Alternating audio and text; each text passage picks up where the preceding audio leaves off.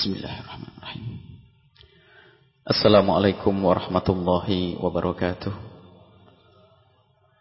Alhamdulillah.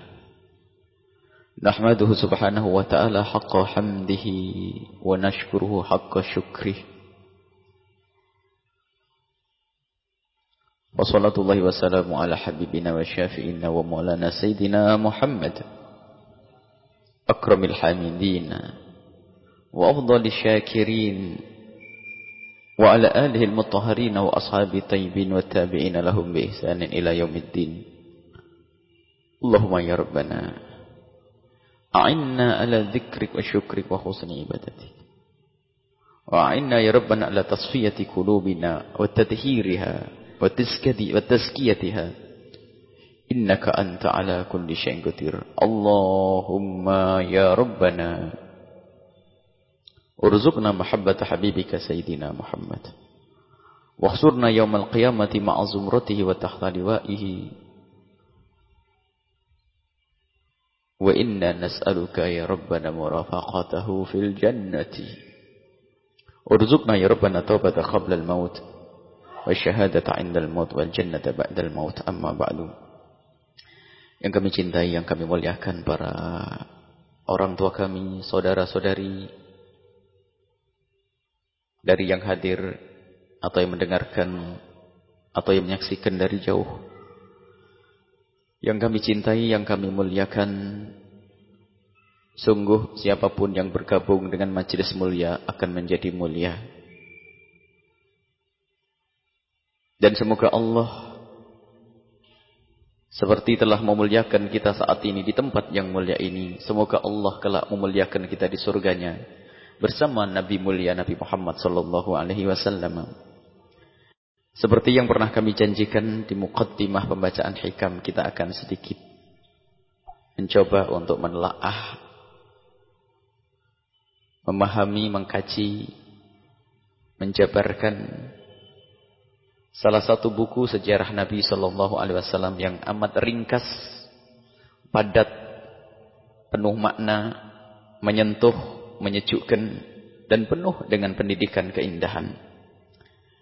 Buku Maulid Ad-Dibai. Yang pengarang buku tersebut sudah kami ceritakan pada pertemuan yang lalu. Yaitu Syekh Abdurrahman Ad-Dibai. Dan buku Dibai ini sangat masyur. Sangat masyur Hampir di pelosok-pelosok negeri ini kenal Ad-Dibai. Bahkan bukan negeri ini, penjuru dunia. Buku Maulid Dibai adalah satu buku kecil yang merangkum atau menyimpulkan kisah-kisah indah Nabi Muhammad sallallahu alaihi wasallam. Maka perlu di saat kita membacanya dibarengi dengan pemahaman. Tidak hanya sekedar kita membaca lafadznya, kita perlu membaca maknanya. Sehingga pada pertemuan-pertemuan yang akan datang, insya Allah, kita akan bersama-sama mencoba merenungi buku kecil tersebut. Yang sungguh padat makna dan besar maknanya. Di dalam buku tersebut dimulai dengan membaca salawat kepada Nabi Sallallahu Alaihi Wasallam. Akan tapi ini dikatakan bahwa ada yang mengatakan bahwasanya salawat-salawat di awal pembacaan kitab Maulid ini bukan dari Imam Ad-Daibai. Begitu juga salawat yang kedua. Ada mengatakan itu adalah syairnya Imam Haddad rahimahullah ta'ala. Akan tapi yang jelas-jelas adalah yang ditulis oleh Imam Ad-Dibai nanti mulai dari Bismillahirrahmanirrahim. Alhamdulillahil qawiyil ghalib. Sampai akhir. Dan karena seringnya dibaca salawat di permulaan pembacaan sejarah Nabi Sallallahu Alaihi Wasallam. Maka perlu kami menghadirkan makna tentang solawat-solawat yang hampir setiap maulid yang dibaca akan dimulai dengan solawatan terlebih dahulu.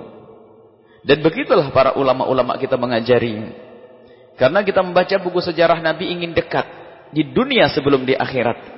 Kemudian membaca salawat Nabi adalah mendekatkan kita kepada Nabi Muhammad di akhirat nanti. Seperti yang disabdakan Nabi, akrabukum ilayya manzilatan yaumal qiyamati aktsarukum alayya salatan yang paling dekat di antara kalian nanti tempat duduknya di surga paling dekat denganku adalah yang paling banyak membaca salawat kepadaku. Maka salawat di permulaan kitab Ad-Dibai yang juga ada di kitab-kitab yang lainnya akan kita terjemahkan, akan kita syarahi. Begitulah para ulama-ulama menghadirkan salawat itu sempurna. Salawat sekaligus renungan. Yang pertama adalah biasanya kalau kita membaca maulid kita akan memulai dengan salawat. Dan kadang dibarengi dengan rebana. Dan sungguh rebana adalah diperkenankan Nabi sallallahu alaihi wasallam dan kisahnya adalah seorang wanita yang pernah bernazar di saat Nabi berperang lalu berkata kepada Rasulullah ya Rasulullah inni nadartu an adriba duffa ala ra'sika law sallamaka Allah ya Rasulullah Aku bernazar waktu engkau berangkat perang. Jika Allah menyelamatkanmu kembali engkau dengan selamat ya Rasulullah, aku bernazar akan memukul rebana di atas kepalamu ya Rasulullah. Sepuntan Nabi Muhammad menjawab, "Aufi binadrik." Penuhilah nazarmu. Nah, di dalam bab nazar tidak ada memenuhi nazar tentang sesuatu yang haram. Jika ada nazar yang harus dipenuhi, penuhi itu adalah nazar yang semula sunnah atau mubah. Kalau kita bernazar tentang sesuatu yang mubah akan menjadi wajib untuk kita penuhi. Artinya memukul rebana di saat kita bergembira, misalnya atas kedatangan Nabi atau keselamatan Nabi, maka yang demikian itu adalah antara sunnah dan mubah. Tidak ada yang mengatakan haram. Itulah yang diamalkan oleh para ulama untuk mengiringi rebana sanjungan kepada Nabi sallallahu alaihi wasallam dan juga pernah terjadi di saat Nabi sampai ke Madinah, wanita-wanita yang ada di Madinah dan juga penduduk Madinah menyambut Nabi dengan tolak al-badru alaina.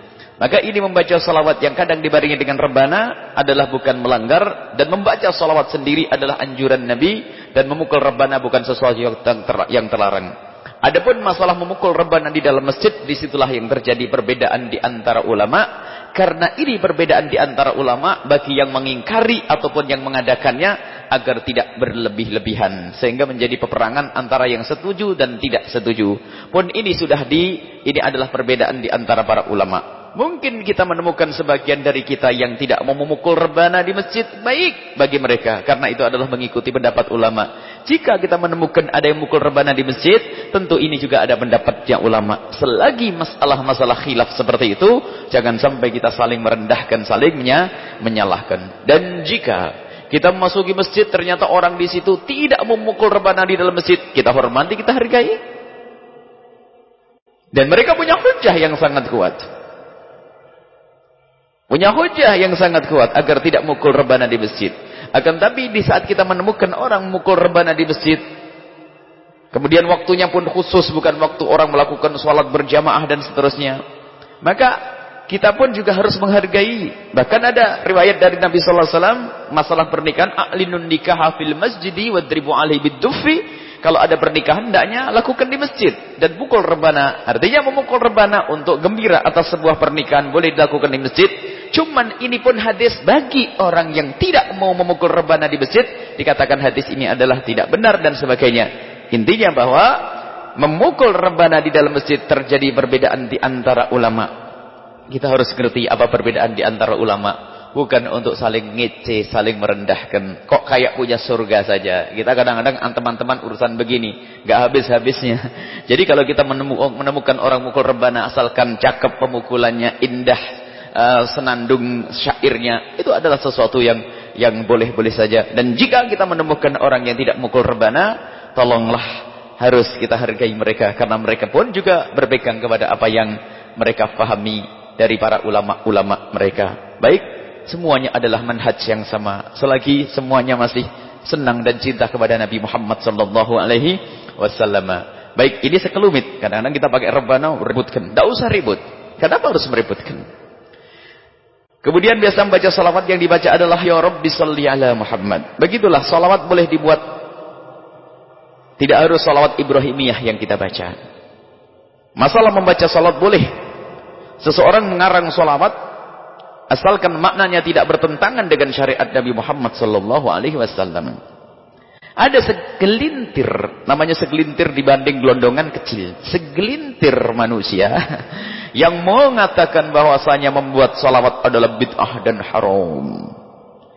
Itu biasanya memang lidahnya lidah yang suka mencaci maki orang. Anjing menggonggong, kafilah berlalu. Biarkan dia berkata seperti itu. Karena barangkali dia belum bisa mencermati apa yang mereka baca dari hadis-hadis Nabi Shallallahu Alaihi Wasallam. Nabi memerintahkan membaca, Allah memerintahkan membaca salawat. Kemudian para sahabat Nabi bertanya kepada Rasulullah, bagaimana aku bersalawat? Dan bersalam diajari oleh Nabi Muhammad salawat. Di bagaimana aku bersalawat diajari oleh Nabi Muhammad salawat yang namanya salawat Ibrahimiyah. Disepakati bahwa paling baiknya salawat adalah salawat Ibrahimiyah yaitu solawat yang kita baca di saat kita melakukan solat. Allahumma salli ala Sayyidina Muhammad wa ala Sayyidina Muhammad kama sallaita ala Sayyidina Ibrahim wa ala Sayyidina Ibrahim sampai akhir itu namanya salawat Ibrahimiyah dan itulah nas tek yang pernah diajarkan oleh Nabi Muhammad sallallahu alaihi wasallam. Cuman pertanyaannya, apakah tidak boleh seseorang membuat salawat? Ini ada segelintir motor, enggak boleh. Lalu bagaimana kita harus mengamalkan kalau kita diperintahkan oleh Nabi, jika engkau mendengar namaku bersalawatlah kepadaku. Apakah di saat nama nambah Nabi Muhammad langsung Allahumma salli alaihi kama shallaita ala Ibrahim wa ala wa barik ala sayyidina Muhammad kama barakta fil alamin. Begitu? Ya bagus kalau bisa. Akan tetapi ternyata membaca salawat ada salawat yang sangat pendek dan Nabi tidak mengajarkan dan itu dilakukan oleh para ulama dan para muhaddithin. Salawat yang diajarkan Nabi jelas namanya salawat Ibrahimiyah. Akan tapi ternyata para muhadithin yang mereka adalah orang yang paling dekat dengan sunnah Nabi. Seperti Al-Imam Al-Bukhari rahimahullah ta'ala. Lihat, setiap kali beliau nyebut nama Nabi Muhammad tidak pernah menempelkan salawat Ibrahimiyah di dalam buku hadisnya. Akan tapi setelah menyebut nama Nabi Muhammad selalu menuliskan sallallahu alaihi wasallam. Dan salawat sallallahu alaihi wasallam bukan diajarkan oleh Nabi sallallahu alaihi wasallam. Artinya Imam Bukhari ahli bid'ah dan sesat. Begitu. Nah, kita harus cermat, jangan buru-buru. Sebetulnya menyusun salawat adalah asalkan maknanya sesuai adalah diperkenankan. Dan kadang makna itu sesuai dengan kebutuhannya. Mungkin dia adalah orang yang kasar sifat dan wataknya. Lalu bersalah Allahumma salli ala Sayyidina Muhammad ar-Ra'uf ar-Rahim. Biar saya punya kasih sayang. Sebab saya paling kasar dengan istriku. Wah, kan? Aku paling kasar. Ar-Ra'uf ar-Rahim. Ingat sifat Nabi yang Ra'uf. Lembut penuh kasih. Baca. Dan di sini pun demikian dihadirkan semua makna yang selama ini benar-benar kita butuhkan lihat. Ya Rabbi salli ala Muhammad. Ya Allah, berselamatlah kepada Nabi Muhammad. Ya Rabbi salli alaihi wasallim. Ya Allah, ya Tuhan berselamatlah. Ya Allah, sampaikan salawat dan salam kepada Nabi Muhammad sallallahu alaihi wasallam. Jadi memohon kepada Allah agar senantiasa Allah melimpahkan kesejahteraan, melimpahkan keselamatan kepada Nabi Muhammad sallallahu alaihi wasallam dan asal tahu saja bahwa di saat kita bersalawat kepada Nabi bukan Nabi butuh salawat kita. Apa sih arti salawat kita dibanding salawat Allah untuk Nabi? Allah sudah bersalawat kepada Nabi, malaikat bersalawat kepada Nabi. Apa artinya salawat kita dari hamba yang seperti ini? Jadi kita bersalawat itu karena kita butuh. Bukan Nabi butuh kepada kita. Yang bersolat Allah innallaha wa malaikatahu yusalluna ala nabi.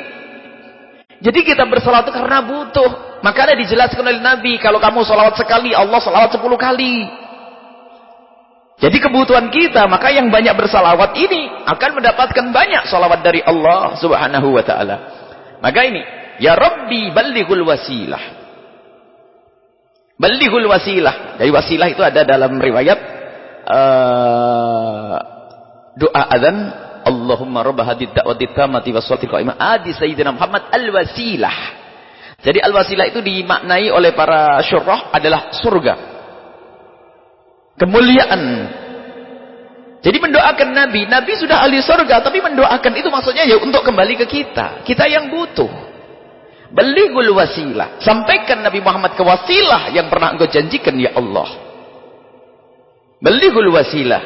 Ya Rabbi ya Allah khussahu bil fadilah. Berikan kekhususan kepada nabimu Nabi Muhammad dengan keutamaan karunia. Dan memang Allah sudah memberikan karunia. Lalu kenapa? Kita menyanjung sebetulnya. Membaca solawat sekaligus menyanjung Nabi Muhammad yang memang oleh Allah diberi al-wasilah. Dan dalam doa kita, Ati Sayyidana Muhammadanil wasilata wal fadilata. Loh apa Nabi Muhammad belum punya wasilah? Surga yang istimewa, belum punya karunia, keutamaan. Punya. Lalu kenapa kita diajari oleh Nabi Muhammad dalam azan doa kayak begitu? Untuk kembali kepada kita.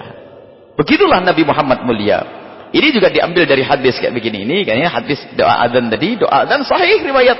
Allahumma rabb hadhihi da'wati tammati wa salatil qa'imah ati sayyidana Muhammadan nil wasilata wal fadilata. Itu adalah riwayat sahihah dan ini dihadirkan oleh sang oleh uh, penyusun syair ini.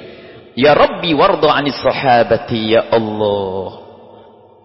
Berikan kerelaanmu kepada para sahabat Nabi sallallahu alaihi wasallam. Ini peringatan bagi hamba-hamba yang tidak pernah kenal sahabat Nabi sallallahu alaihi wasallam. Yang menemani menemani Nabi di awal-awal perjuangannya. Berperang bersama Nabi melawan musuh-musuh Allah. Mereka para sahabat Nabi sallallahu alaihi wasallam. Maka sungguh terkutuk dan terkutuk dan terkutuk manusia yang mengutuk sahabat Nabi sallallahu alaihi wasallam. Terkutuk dan terkutuk manusia yang mengutuk Sayyidina Abu Bakar As-Siddiq. Terkutuk dan terkutuk manusia yang mengutuk Sayyidina Umar bin Khattab. Terkutuk dan terkutuk manusia yang mengutuk para sahabat Nabi sallallahu alaihi wasallam. Jadi harus ada kedekatan kita dengan sahabat Nabi. Dan itu ciri mazhab manhaj kita ahli sunnati wal jamaati kemudian ya Rabbi wardo anis sulalati Ya Allah, ridalah engkau kepada sulalah, maksudnya keturunan, keluarga Nabi, ahli bait Nabi sallallahu alaihi wasallam. Ini salawat sama Allah sholli ala Sayyidina Muhammad wa ala ali Sayyidina Muhammad wa ala ashabi. Ya, sahabat Nabi, keluarga. Sulalah itu keluarga Nabi. Maka tanda orang berakidah benar kalau sambung kepada ahli bait Nabi Muhammad sallallahu alaihi wasallam. Maka dikatakan di kulli syai'in asasun wa asasud dini wa asasul islami hubbu ashabi Rasulillah wa hubbu ahli baiti. Semua ada asasnya. Asas kita ahli sunnati wal jamaati adalah cinta kepada sahabat Nabi dan cinta kepada ahli baitnya Rasulullah sallallahu alaihi wasallam. Ahli bait Nabi Muhammad dimulai dari ashabul kisah. Sayyidina Rasulullah. Sayyidina Imam Ali, Sayyidat Fatimah Zahra, wa Sayyidina Imam Hasan dan Imam Husain. Kemudian setelah itu merembet kepada istri-istri Nabi kemudian merembet lagi kepada keturunan Nabi sallallahu alaihi wasallam dari Sayyidina Hasan dan Husain, kemudian semua masuk kepada Bani Hashim dan Bani Muthalib. Jadi kekerabatan dengan Nabi sallallahu alaihi wasallam ini ada keistimewaan. Dan tidak bisa diminta. Tiba-tiba Allah menjadikan seorang dia punya kekerabatan dengan Nabi sallallahu alaihi wasallam. Jadi ada lima pendapat masalah ahli bait, bukan saat ini waktunya untuk menjelaskan. Sudah pernah sering kami hadirkan tentang siapakah ahli bait Nabi sallallahu alaihi wasallam. Jadi yang jelas adalah ini adalah keluarga Nabi Muhammad, termasuk di antaranya adalah keturunan Rasulullah sallallahu alaihi wasallam dari Imam Hasan dan Imam Husain sampai hari ini. Baik, yang sering disebut di Mesir dengan istilah syarif, yang di sini disebut di Hadramut dengan istilah Habib dan yang lain sebagainya dan di Jawa pun dengan istilah Habib atau Sayyid. Itu adalah termasuk durriyah sampai kepada Nabi sallallahu alaihi wasallam. Baik, kita memohon kepada Allah agar Allah senantiasa melimpahkan kesejahteraan, melimpahkan ke, ke, apa, keselamatan kepada ahli bait Nabi sallallahu alaihi wasallam. Kemudian disambung oleh Imam oleh sang penyusun ini. Jadi kami kami sampaikan nazam ini ada yang mengatakan ini bukan dari Imam Ad-Dibai. Akan tapi karena sering dibaca di dalam maulid maka perlu kita jelaskan makna-maknanya. Kemudian ya Rabbi wardu 'anil masyayikh. Cuman ada yang mengatakan ini milik Imam Ad-Dibai. Memang syair ini banyak dipakai untuk maulid yang lain, cuman ini ada yang mengatakan ini juga milik Imam Ad-Dibai. Ya Rabbi warda anil masyayikh ya Allah senantiasalah senantiasalah engkau ridho rela kepada para guru-guru mulia. Subhanallah. Manhaj kita itu manhaj ngerti sambung kepada guru. Karena guru itu yang menyambungkan kita dengan guru-guru-guru sampai Nabi Muhammad sallallahu alaihi wasallam ya Rabbi warham walid farham walidina ternyata dididik betul kita oleh orang yang menyusun nazam ini ya Rabbi ya Allah berikan kasih sayangmu kepada orang tua kami tidak lupa guru, tidak lupa orang tua. Kalau seandainya kita hanya membaca syair dibolak-balik, dibolak-balik, mas selamat kita. Urusanmu dengan Gurumu gimana ini? Ah, punya guru nggak pernah hormat, nggak pernah menghargai guru, ilmumu nggak manfaat.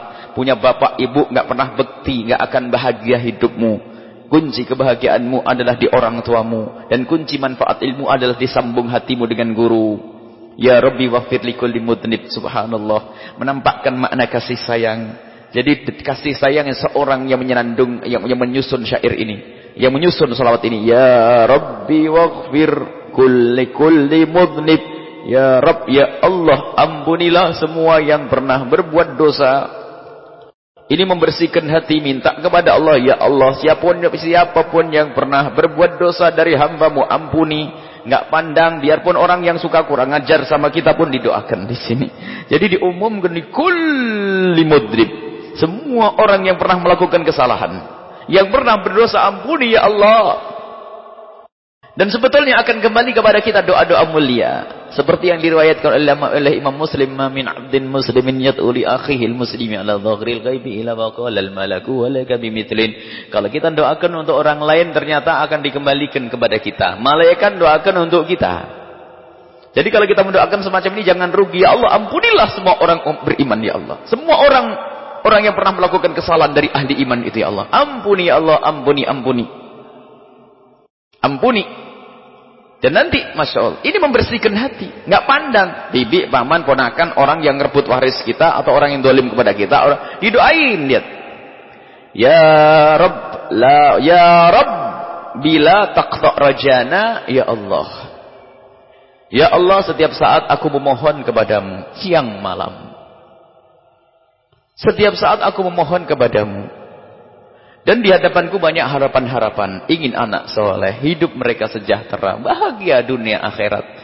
Aku ingin hidup bahagia dalam rumah tangga, dunia akhirat. Aku ingin yang belum menikah ingin punya suami yang baik, yang soleh. Yang belum menikah dari kaum pria ingin punya istri yang solehah. Itu adalah harapan-harapan yang ada di benaknya. Diadukan kepada Allah, Ya Rabb, bila taqsa rojana ya Allah jangan kau putus harapanku ya Allah artinya harapan-harapanku yang selama ini terlintas berada di hatiku ini ya Allah wujudkan kabulkan. Nah, ini memohon kepada Allah subhanahu wa ta'ala ya Rabbi la taqta rajana ya Allah jangan sampai harapanku terputus enggak sampai tujuan. Kemudian ya Rabbi ya sami' du'ana. Ya Allah wahai yang maha mendengar tentang permohonan kami. Ya Rabb wahai Allah yang mendengar permohonan kami. Ya Rabbi balighna nazuru. Ya Rabb balighna sampaikan kami kepada Madinah untuk bisa ziarah kepada Nabi Muhammad sallallahu alaihi wasallam dan asal tahu saja bahwa ada sebagian orang yang mengingkari ziarah kubur Nabi Muhammad sallallahu alaihi wasallam karena kepleset menafsiri hadis la tushaddu rihalu ila illa thalath thalath illa illa thalath illa illa illa ila thalath masajid. Mereka kepleset memaknai hadis tidak boleh kita menyiapkan kendaraan untuk berpergi ke tiga masjid. Eh tidak boleh kita mengencangkan kendaraan untuk bepergian kecuali ketiga masjid Dimasukkan di situ kuburan. Mana hubu apa hubungannya kuburan dengan masjid? Enggak nyambung. Cuman begitulah sebagian orang kalau sudah terpleset sehingga mengatakan bahasanya dari hadis tersebut menunjukkan bahasanya haram kita ziarah kubur Nabi Muhammad sallallahu alaihi wasallam. Oh tidak, ziarah kubur Nabi Muhammad adalah hakikat sunnah. Imam Nawawi menyebutkan dalam kitab Azkarna dan Ibnu Asakir mengisahkan tentang Bilal yang berkunjung dari Syam ke kubur Nabi Muhammad SAW. Dan ziarah kubur secara umum itu sunnah. Ziarah kubur secara umum sunnah.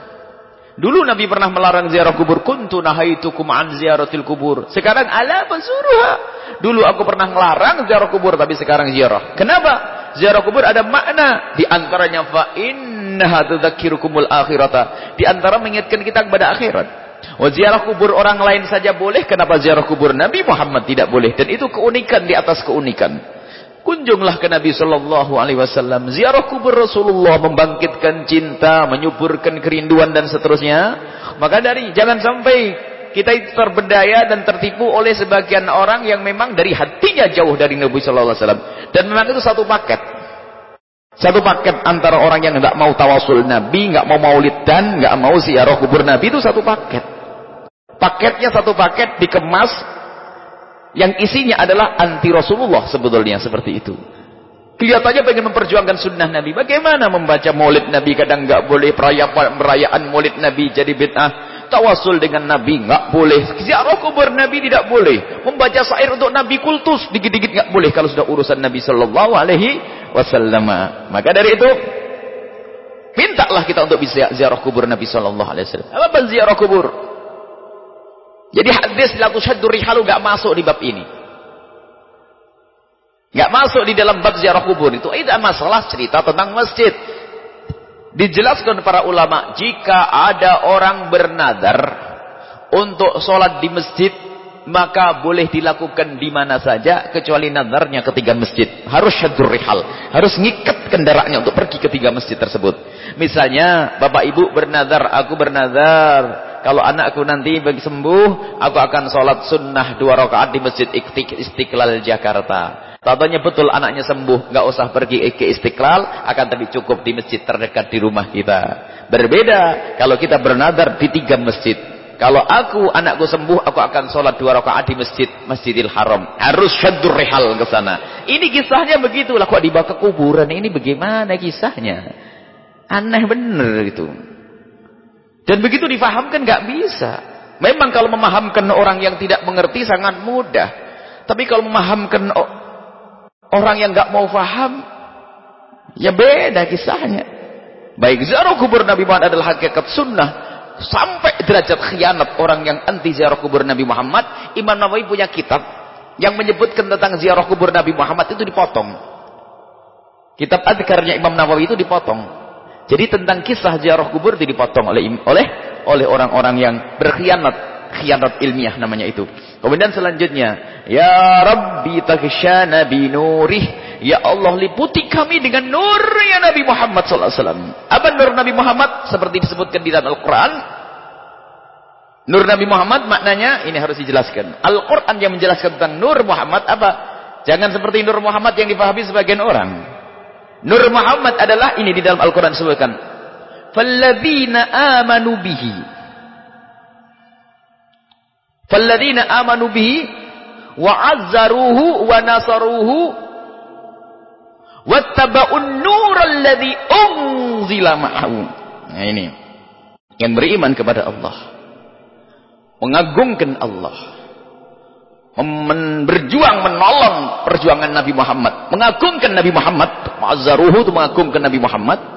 Wa nasaruhu membela Nabi Muhammad. Wattaba'un nura mengikuti cahaya. Jadi syariat Nabi Muhammad apa uh, agama Nabi Muhammad. Maksudnya ya Allah liputkan kepada kami kepatuhan kepada syariat Nabi Muhammad sallallahu alaihi wasallam. Lah kalau orang sudah hidupnya diliputi dengan syariat, apa yang terjadi? Indah di rumahnya dengan syariat, di kantornya dengan syariat, di mana-mana dengan syariat Nabi Muhammad sallallahu alaihi wasallam lain. Jadi nur di sini adalah seperti yang disebutkan dalam Al-Qur'an adalah nur adalah syariat Nabi Muhammad sallallahu alaihi wasallam. Ya Rabbi hifdhanak wa amanak. Ya Allah kami mohon penjagaan darimu ya Allah. Hifdhan itu adalah hifid, penjagaan darimu ya Allah. Jaga dari segala mara bahaya, malapetaka, bencana dan seterusnya ya Allah wa amanat kami mohon ya Allah ketentraman darimu ketenangan darimu ini permohonan ya Rabbi waskinna jinanak ya Allah tempatkan kami di surgamu ya Allah surga pengen dimuliakan oleh Allah. Minta ya Allah muliakan kami di surgamu. Ya Rabbi ajirna min adabik. Ya Allah jagalah kami jauhkan kami daripada seksamu hukumanmu. Ya Allah ya Rabbi warzuqna syahadah. Ya Allah kami mohon berikan kelak mati syahid. Ya Allah ya Rabbi bis saadah ya Allah berikan kepada kami semua. Liputi liputi kami dengan kebahagiaan lihat di dunia dan di akhirat. Masa kecil dewasa saat sendiri bersama-sama di rumah dan di luar rumah. Liputi kami dengan kebahagiaan ya Allah. Ya Rabbi waslih kulla muslih. Ya Allah. Ya Allah aslih benai benarkan semua orang yang membenarkan orang lain. Beri kebaikan semua orang yang memberikan kebaikan orang lain. Muslih itu artinya juru damai. Jika ada juru damai orang yang selalu membuat ketentraman ya Allah berikan ketentraman. Orang yang membuat keindahan beri keindahan ya Allah kepadanya. Ya Rabbi waqfi kulla mu'zi ya Allah jika ada orang berbuat dolim kepada kami, tolong hentikan kedolimannya ya Allah. Berdoa agar kita dijauhkan dari segala bentuk kedoliman, siksa yang menyakitkan untuk kita. Minta perlindungan dari Allah. Anjar, ya Allah jauhkan kami dari marah bahaya. Dari bangsa manusia atau hewan. Dari mana pun ya Allah kami ingin. Ini kulli mudi itu semua. Insya Allah dengan begitu akan tidak berbahaya. Kalau ada kala cengking kita injak pun langsung mati. Tidak sempat gigit, tidak sempat nyengat kita. Ada ini, atau perlu kita minta perlindungan dari Allah Maha Pelindung. Ya Rabbi nahtim bil musyaffa. Ya Allah, kami beri, kami tutup salawatku yang panjang ini dengan Nabi Muhammad sallallahu alaihi wasallam musyaffa ini Nabi sallallahu alaihi wasallam ya Rabbi salli alaihi wasallam maksudnya ya Allah kami tutup berkat ini bertawasul dengan Nabi ya Allah berkat Nabi Muhammad sallallahu alaihi ya Rabbi ya Allah nakhtim akan kami tutup bi dengan Nabi Muhammad sallallahu alaihi wasallam. Maksudnya menutup ini dengan bertawassul kepada Nabi Muhammad sallallahu alaihi wasallam. Ya Rabbi ya Allah salli alaihi wasallim. Bersalawatlah dan bersalamlah kepada Nabi Muhammad sallallahu alaihi wasallam. Baik. Waktu permasalahannya insyaallah.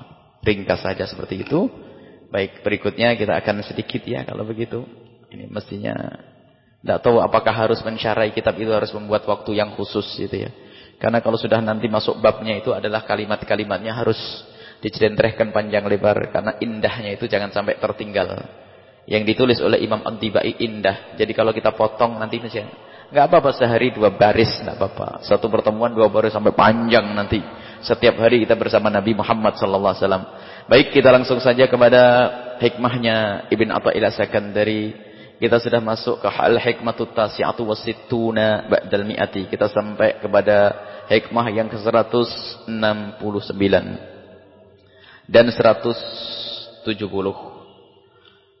Innama yadhakkaru man yajuzu 'alil ighfalu. Qala al-musannif rahimah qala al-musannif rahimallahu ta'ala nafa'ana Allah bihi wa bi ulumihi wa bi ulumikum fi amin ila anqal. Innama yudhakkaru man yajuzu alaihi al-ikhfalu wa innama yunabbahu man yumkinu minhu al-ihmalu yang perlu diingatkan adalah yang bisa lupa.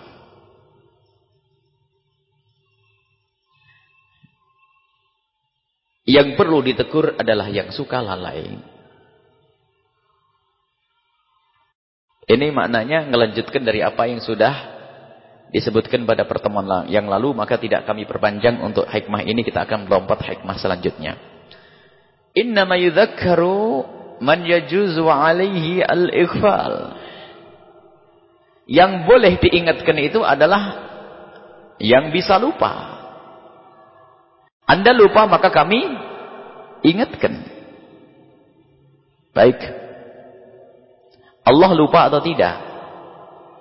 Allah lupa atau tidak tidak akan lupa. Dan Allah tidak akan lalai dan teledor. Lalu apa maknanya kita mengingatkan, Ya Allah, aku ini nggak punya duit, Ya Allah. Loh. Apakah karena Allah tidak tahu? kan begitu. Ini pendidikan selanjutnya dari Ibn Atta'illah Sakandari agar kita semakin yakin bahwasanya di dalam berdoa itu bukan kita ngasih tahu Allah. Allah sudah tahu.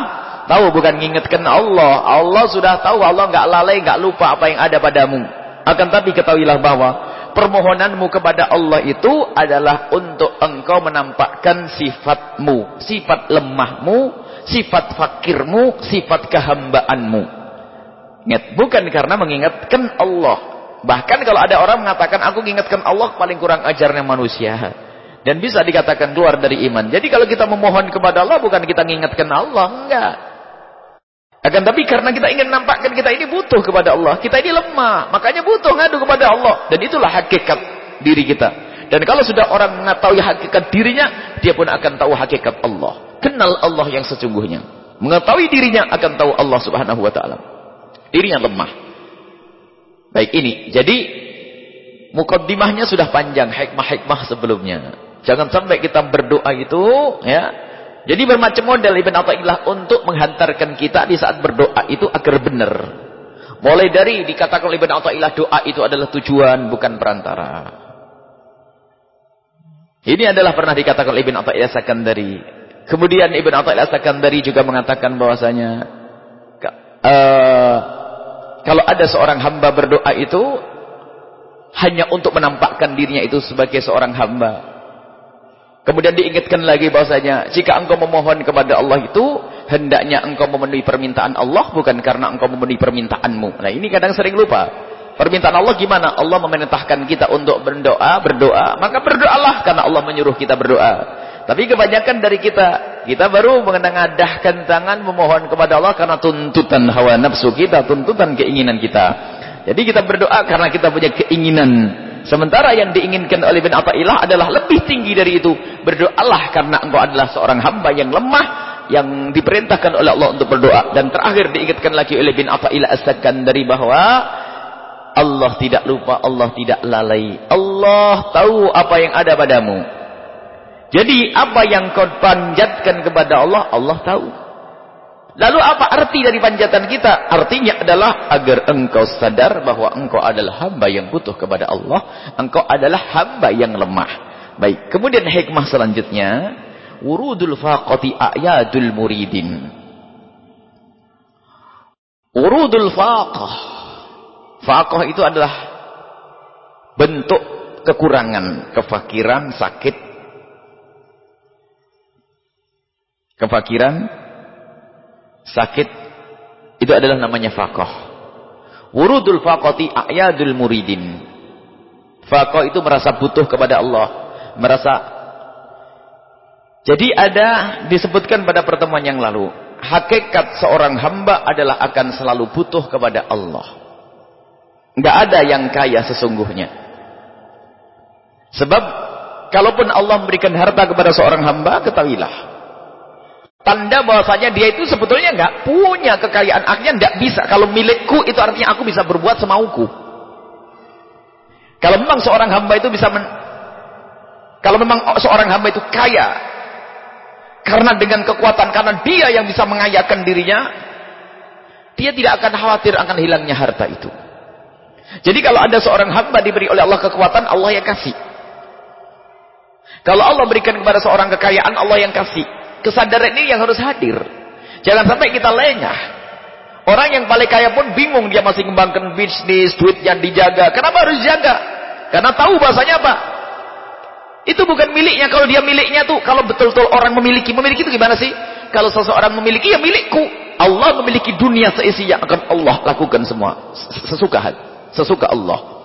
Jadi buktinya orang menjaga hartanya, berbisnis, usaha, setiap hari mengembangkan dan seterusnya. Kenapa harus mencari? Karena memang bukan miliknya.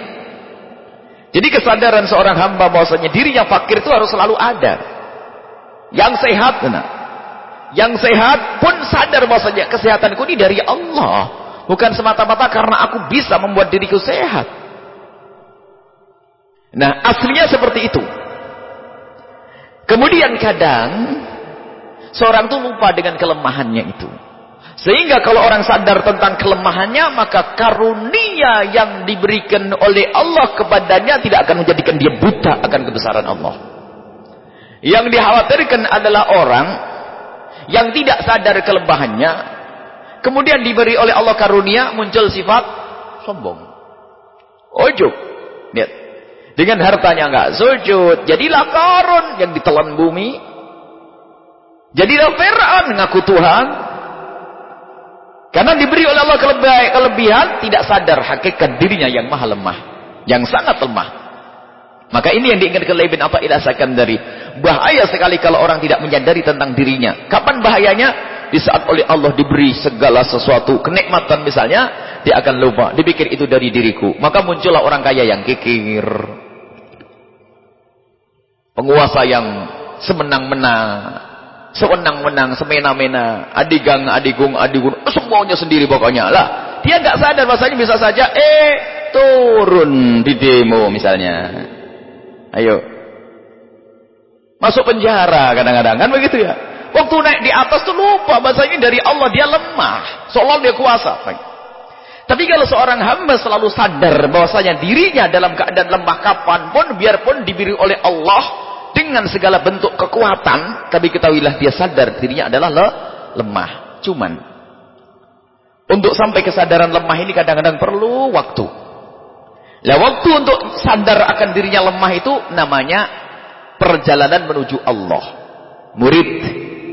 Jadi kita itu semuanya ini menuju kepada Allah muridin menuju kepada Allah agar kita sadar diri kita hamba Allah Tuhan yang uh, berhak kita sembah wajib kita mengabdi kepadanya maka ini muridin Dan kita ini murid. Murid ini orang yang menuju kepada Allah. Belajar menjadi hamba. Kita sudah jadi hamba sih. Belajar nyadari kalau diri kita itu hamba. Itu hakikat ilmu tasawuf.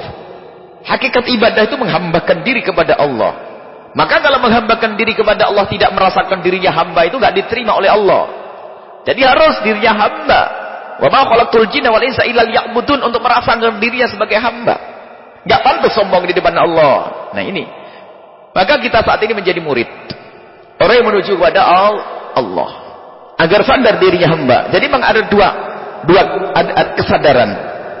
Posisi yang berbeda. Posisi sebagai zat yang maha disembah adalah Allah. Satu adalah hamba yang menyembah. Yang mengabdi. Maka di saat kita kurang sadar diri kita itu hamba, maka akan kurang pengabdian kita kepada Allah. Itu otomatis. Tapi di saat seorang hamba semakin sadar dirinya itu hamba, maka akan semakin meningkat pengabdiannya kepada Allah. Maka proses diri kita untuk sadar menjadi hamba itu namanya kita itu murid. Kita tuh belajar untuk nyadari diri kita itu muridin. Bahasa Arab masuk bahasa Indonesia murid di kelasnya. Murid, eh, murid itu dari bahasa Arab. Dulu dalam dunia tasawuf murid itu adalah orang menuju jalan Allah. Para murid namanya muridin. Lah orang di saat menuju jalan Allah. Kalau kita gambarkan kita ingin menuju sebuah tujuan. Tujuanmu itu apa? Belajar membersihkan hati agar aku sadar kalau aku itu hamba. Baik, jadi untuk merasakan dirinya hamba itu perjalanan. Kita ingin sampai kepada tempat saya sadar diriku hamba. Coba. Padahal dirinya itu sudah tahu hamba, eh, dirinya itu hamba tapi belum sadar. Maka untuk sadar ini saya perlu waktu. Makanya belajar menuntut ilmu, baca zikir dan sebagainya. Nah, kalau tiba-tiba ada kendaraan yang nyamber bawa kita, eh, aku antarkan cepat ke tempatmu.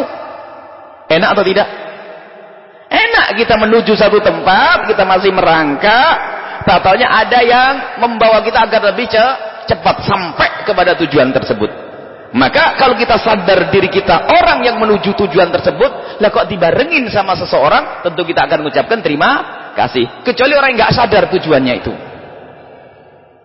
Nah, inilah hikmahnya Ibn Atta'illah Sakandari. Untuk menyadari diri hamba itu ternyata repot. Repot nggak ketemu. Baru kalau dikasih, eh sakit, Wah, Allah, Allah, hamba ya Allah. Nah, jadi ternyata rasa sakit, kefakiran itu adalah jalan pintas tol. Kalau orang paham, sadari atau tidak, biarpun sisi lain kita tetap ingin kembali menjadi kaya, misalnya yang fakir. Tapi sebetulnya di saat orang pernah kaya lalu jatuh fakir menangis di masjid itu. Sebetulnya itu kenikmatan yang luar biasa. Cuman sisi lain dia mikir anak, kemajuan ini maka pengen balik lagi kaya tapi sebetulnya di saat ia itu merasakan kefakiran berapa banyak zikir yang ia baca kedekatan kepada ulama dan seterusnya. Maka ketahuilah sungguh benar apa yang dikatakan oleh Ibn Atta'illah Sakandari kalau engkau merasa jadi murid lalu tiba-tiba ada fakoh. Fakoh itu kekurangan sakit yang menimpamu kekurangan apa pun ujian maka ketahuilah itu akan menjadi hari raya untukmu. Kenapa dikatakan hari raya ayat? Karena apa? Akan lebih cepat sadar kalau aku hamba Allah. Akhirnya dia akan cepat sampai kepada kemuliaan yang yang sesungguhnya. Kenapa murid? Murid itu orang yang menuju, bukan para arifin. Kalau arifin itu para kekasih Allah. Makanya Ibn Atta'illah Hasan Sakandari mengkhususkan murid. Murid itu orang-orang yang belajar belajar kenal dirinya dan belajar kenal Allah. Maka di saat adanya penyakit, adanya kekurangan, ia kembali kepada Allah, Allah, Allah, Allah. Dan Imam Ibn Atta'illah Sakandari, Sakandari tidak berbicara tentang arifin, para waliullah, para kekasih Allah. Kalau arifin, para wali, para kekasih Allah, pangkatnya berbeda.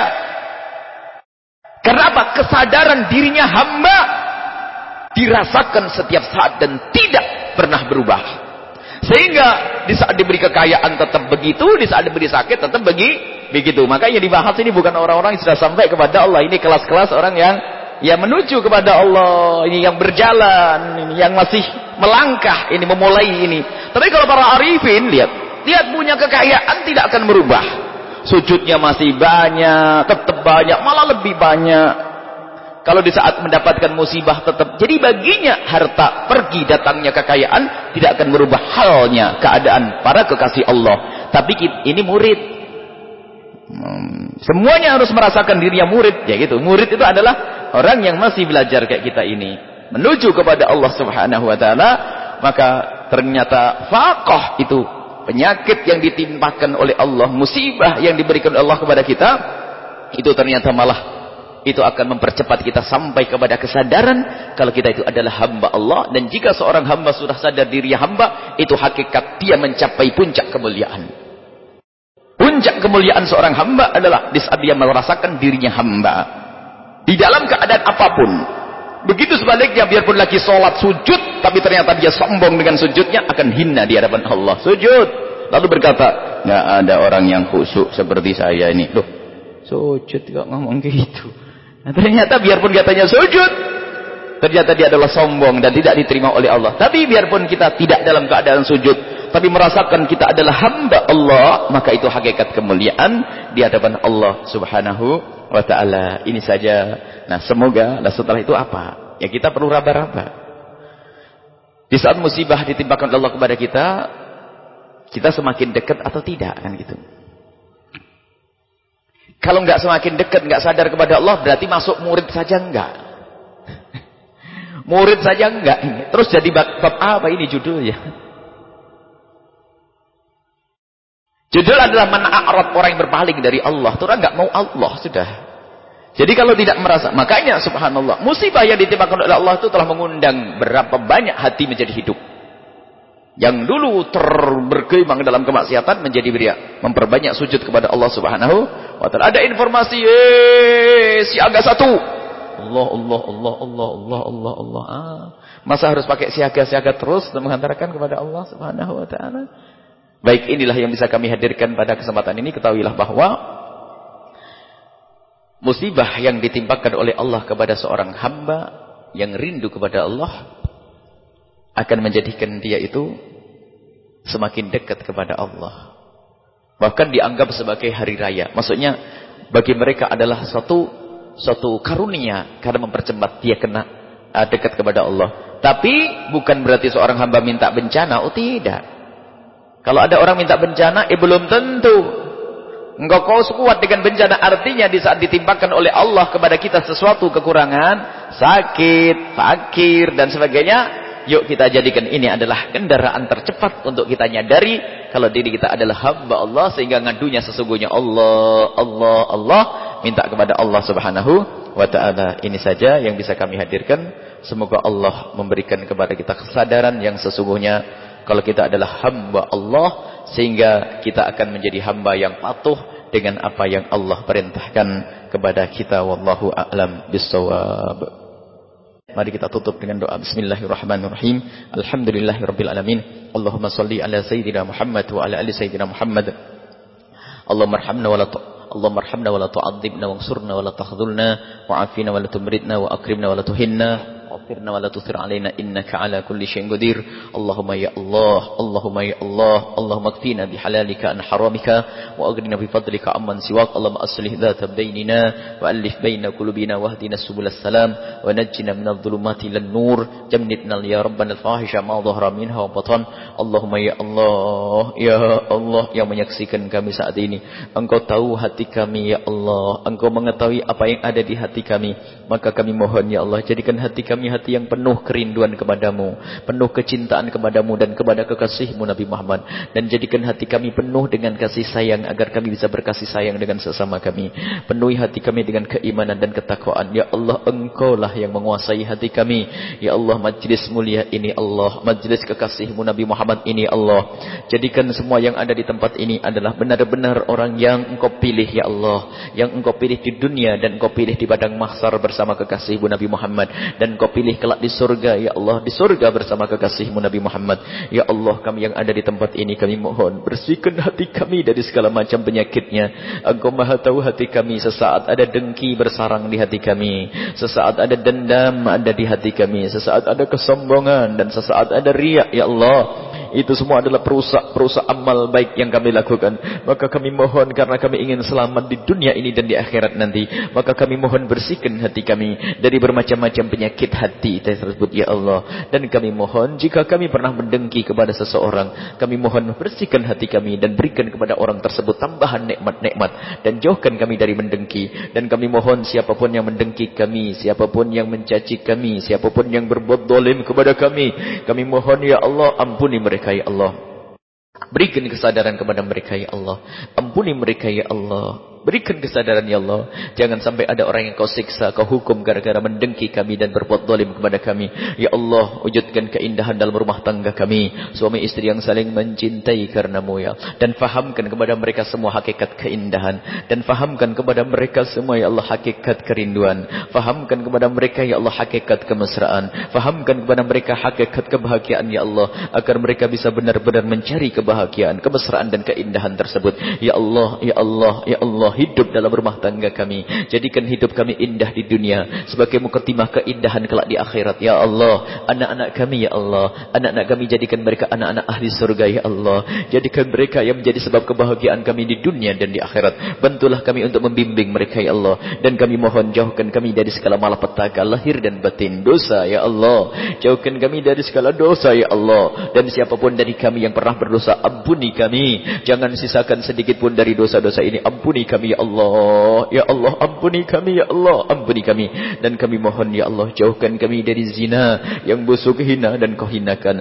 Jauhkan kami dari zina yang busuk hina dan kau hinakan ya Allah. Jauhkan kami dari zina yang busuk hina dan kau hinakan ya Allah.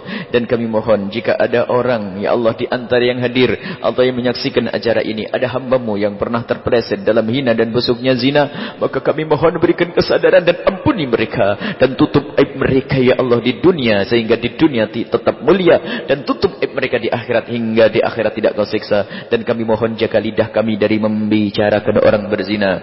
Jauhkan lidah kami dari membicarakan orang berzina. Jauhkan lidah kami dari menggunjing siapa pun ya Allah. Kami mohon mohon bersihkan lidah kami dari menggunjing dan hati kami dari mendengki dan membenci. Kami mohon ya Allah yang sempit rizki lapangkan. Yang sudah kau lapangkan berikan kemudahan mereka untuk berbuat baik di jalan yang kau ya Allah. Ya Allah yang punya jabatan menjadikan mereka yang menyelamatkan mereka. Dan kami mohon ya Allah yang sakit sembuhkan yang punya hutang mudahkan kami dalam bayar hutang kami. Dan siapapun dari hambamu yang ada di tempat ini atau yang menyaksikan dan mendengar acara ini jika ada di antara mereka yang masih bekerja di tempat yang haram yang masih bekerja di tempat yang haram kau maha tahu ya Allah. Kami mohon entaskan mereka dari kubang kehinaan itu ya Allah. Gantilah dengan pekerjaan yang halal yang lebih banyak dan lebih berkah dan sungguh bagimu sangat mudah wahai dat yang maha kuasa ya Allah. Ya Allah jauhkan kami dari segala keharaman keharaman keharaman ya Allah. Yang belum menikah wujudkan ya berikan kirimkan kepada mereka pasangan orang-orang yang kau cintai yang kau muliakan yang menjadi sebab mereka mulia di dunia dan di akhirat dengan keturunan yang soleh solehah yang akan dibanggakan kekasih kekasihmu Nabi Muhammad.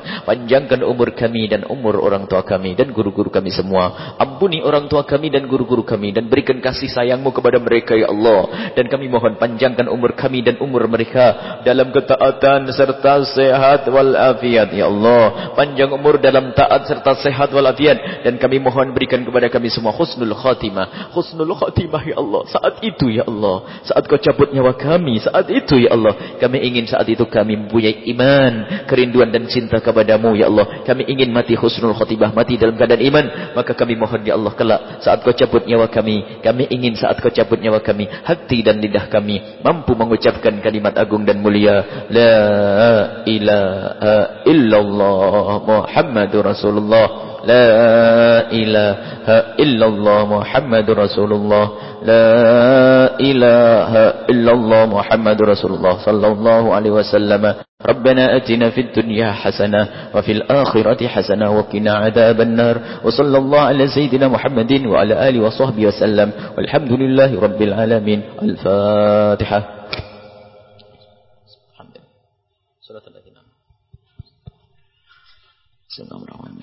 Terima kasih. Mohon maaf dan mohon doa selalu. Wabillahi taufiq wal hidayah.